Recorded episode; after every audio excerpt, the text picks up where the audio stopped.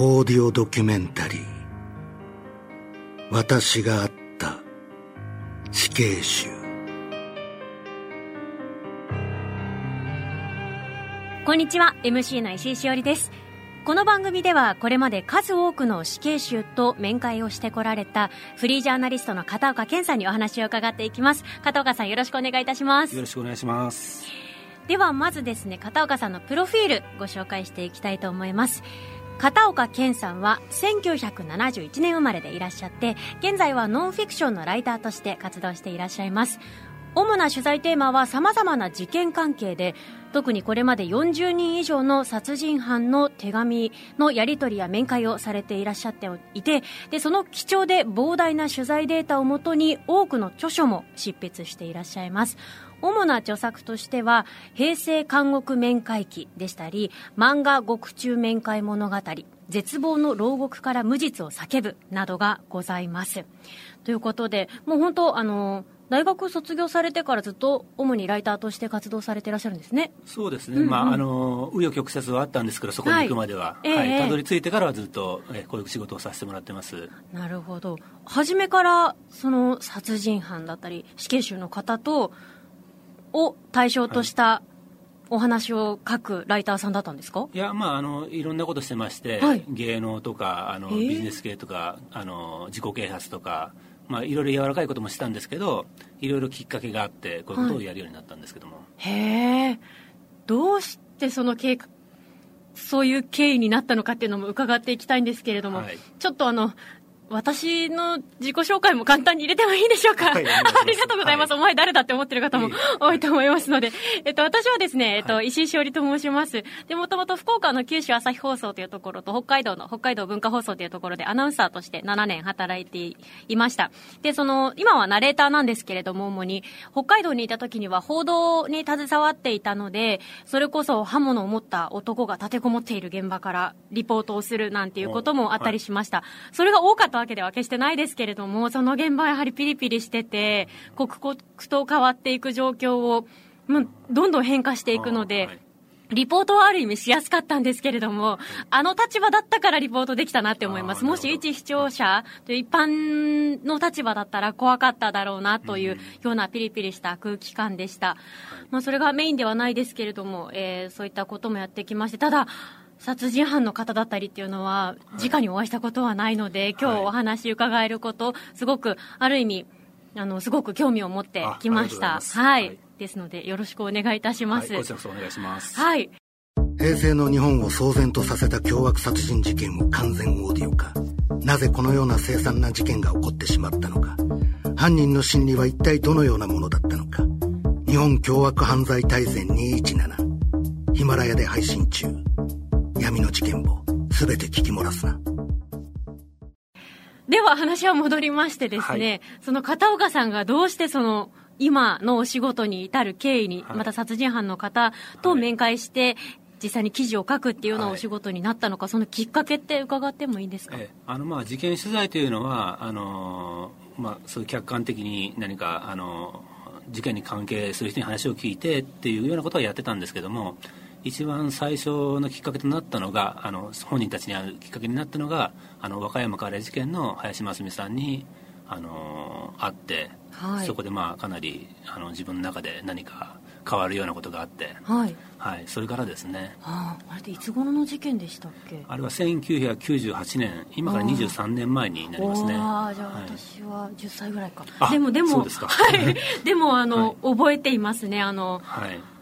林死刑囚のお顔でしたりとかいうのはすごく印象に残ってます、はい、またあのそのお話は今後詳しく伺ってみようと思うんですけれども、はい、なぜそこの事件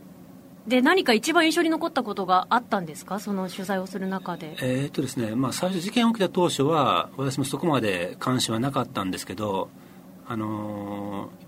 78年過ぎてからですかね、はい、実は冤罪じゃないかっていう話がちらほら出てくるようになって、はい、その話を追ってちょっと取材するようになってその中であの、まあ、一度ご本人に会ってみようと思って大阪拘置所に会いに行ったんです、うん、はい、本人に会ってみてどうでしたか？なんか印象が違ったりとか？いやまあ違ったんですね。それが本当にインパクトがすごくて、あのまああのテレビなんか見てるとあの家の周りに殺到したマスコミにホースで水かけてる怖いおばさんっていうイメージだったんですけども、会ってみるとすごく人懐っこくて、まあ、背もあの横に大きいのであのテレビ見たら大きく見えるんですけど、はい、体大きく見えるんですけど会ってみたら結構小柄で。本当、お会いしてみないとわからないですねそういったそうですねすごくあのそれは感じましたね。で会う前はすごくドキドキしてたんですけど会ってみたらすごく何ですか打ち解けたというか、はい、本当お会いした方ならではのお話だなと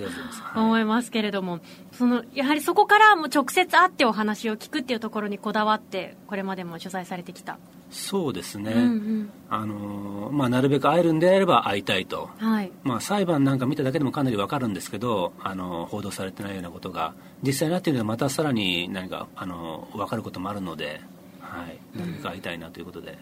うん、なるほど実際に会うまでにどうしたらいいんだろうということもまた後々伺っていきたいなと思うんですけれども、はい、じゃあ今まで多分何人ぐらいの方と4えーとえーと、死刑囚であれば大体20人ぐらいの方ですね。あ死刑囚であれば。はい。さ,、まあ、さっき殺人犯の方40人で、はい、あの紹介していただきましたけど、えー、まあ、殺人犯の人たちがみんな死刑判決受けるわけではないので、はい、はい、そのうち死刑囚は20人ぐらい、はい、20人ぐらい、はい皆さんどうですか？もともと抱いていたイメージと違いましたか？大なり小なり違いますね、うん、はい、全く同じということはないです、はい、これまで多くの死刑囚たちと交流を重ねてきたジャーナリスト片岡健がその体験を克明に語る番組オーディオドキュメンタリー「私があった死刑囚」面会時のエピソードはヒマラヤだけで配信中。殺人犯の真の声絶対に聞き漏らすななんか例えば他にこんな方がいらしたなんていう。あの例えば小泉武さんっていう人とか、はい、あのすあの犬の敵あの自分が飼ってた愛犬が保健所に殺処分になったということで敵討ちで、はい、あの厚生省の元事務次官の家に行って2人殺害して1人重傷はしたと、まあ、そういう人なんですけど、ええ、ちょっと頭おかしいんじゃないかこの人はっていうような報道されたんですけど、はい、実際会ってみるとすごく柔らかくて。実際事件があってからお会いするまでにも時間の経過もあって、はい、その人柄もちょっと変わっていったというか、まあ、自分の周りの身を置く環境も変わったので変わったっていうことではない、まあ、そういう人もいますけど、うん、小泉さんの場合はそうじゃないと思いますね。もともと穏やかな人ただあの事件を起こした時っていうのは誰でもそうなんですけどかなりテンションが上がってしまってるので、えー、事件を起こしてすぐ逮捕された時に、まあ、あの警察に連行されるようなあの映像なんか出る出ると、はい、ちょっと険しい顔したりするんですけども、はいはい。はい、その時は。はい、はい、へえ。他にももしいらっしゃったら？まあいろんな人がいるんで例えばあの少年で石巻で、あのー、3人ぐらいですかね。自分の交際相手やの家族をやその友達を殺害した少年がいるんですけども、えーまあ、名前をちょっと言っていいかどうか分かりなくてますけど、えー、はい、事件当時は少年だった、えー、あのあのインターネットなんかでその少年のあの顔写真とかすごく、はい、いかにも凶暴そうな写真でもあったんだけど、会ってみるとなんかすごく柔らかい感じで、はい、またちょっと報道にいた身としてもその、取り扱う写真はどこかなんか悪意もあるようなものを選んでいるんじゃないかっていうところを自分もそこに身を置きながら思うところはありました。なの他にももっと写真はあったんじゃないかな。まあ、使える写真に限りがあったのもあると思うんですけれども、やはりその印象はだいぶ、まあ、少年だったということで、時期も経てばだいぶ顔も変わると思いますけれども、印象違いましたか、ええそうですね。はい。まあ、その、その子の場合は、あの、まあ、中に入って穏やかになったっていうのもあると思うんですけども、はい。ほど、はい、ありがとうございます。ちょっと聞けば聞くほど、はい、あの大変興味深いなと思うんですけれども、はい、まあ、ちょっと今日はお時間が最後のお時間が近づいてきてしまったということで、このお話の続きはまた次回お伺いできればと思います、ポッドキャストでお聞きのリスナーの皆様片岡さんの貴重なお話のすべては、オーディオ配信プラットフォーム、ヒマラヤだけで配信しています。無料で聞くことができますので、ぜひお聞きください。ヒマラヤへのアクセス方法はチャンネルの概要欄でご紹介しています。ということで、片岡さん、大変興味深いお話をありがとうございました。はい、こそそありがとうございます。ありがとうございました。では皆さんまたお会いしましょう。MC の石井しおりがお届けしました。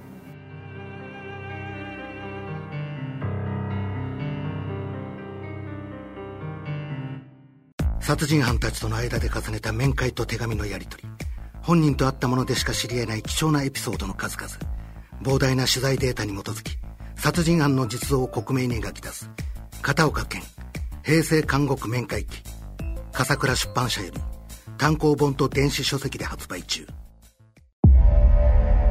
闇に埋もれるはずだった一つの音声ファイル。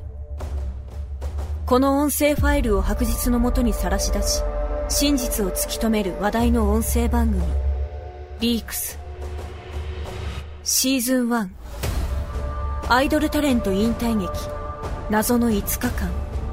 各ポッドキャストアプリで好評配信中。カタカナでリークスで検索。人が人を裁くとはどういうことか。裁判官の個性が除く全10章の傍聴記録。裁判官の爆笑お言葉集。ヒマラヤ聞き放題で配信中。緊迫のノンフィクションは音で聞こう。ヒマラヤ .fm から今すぐ30日無料体験。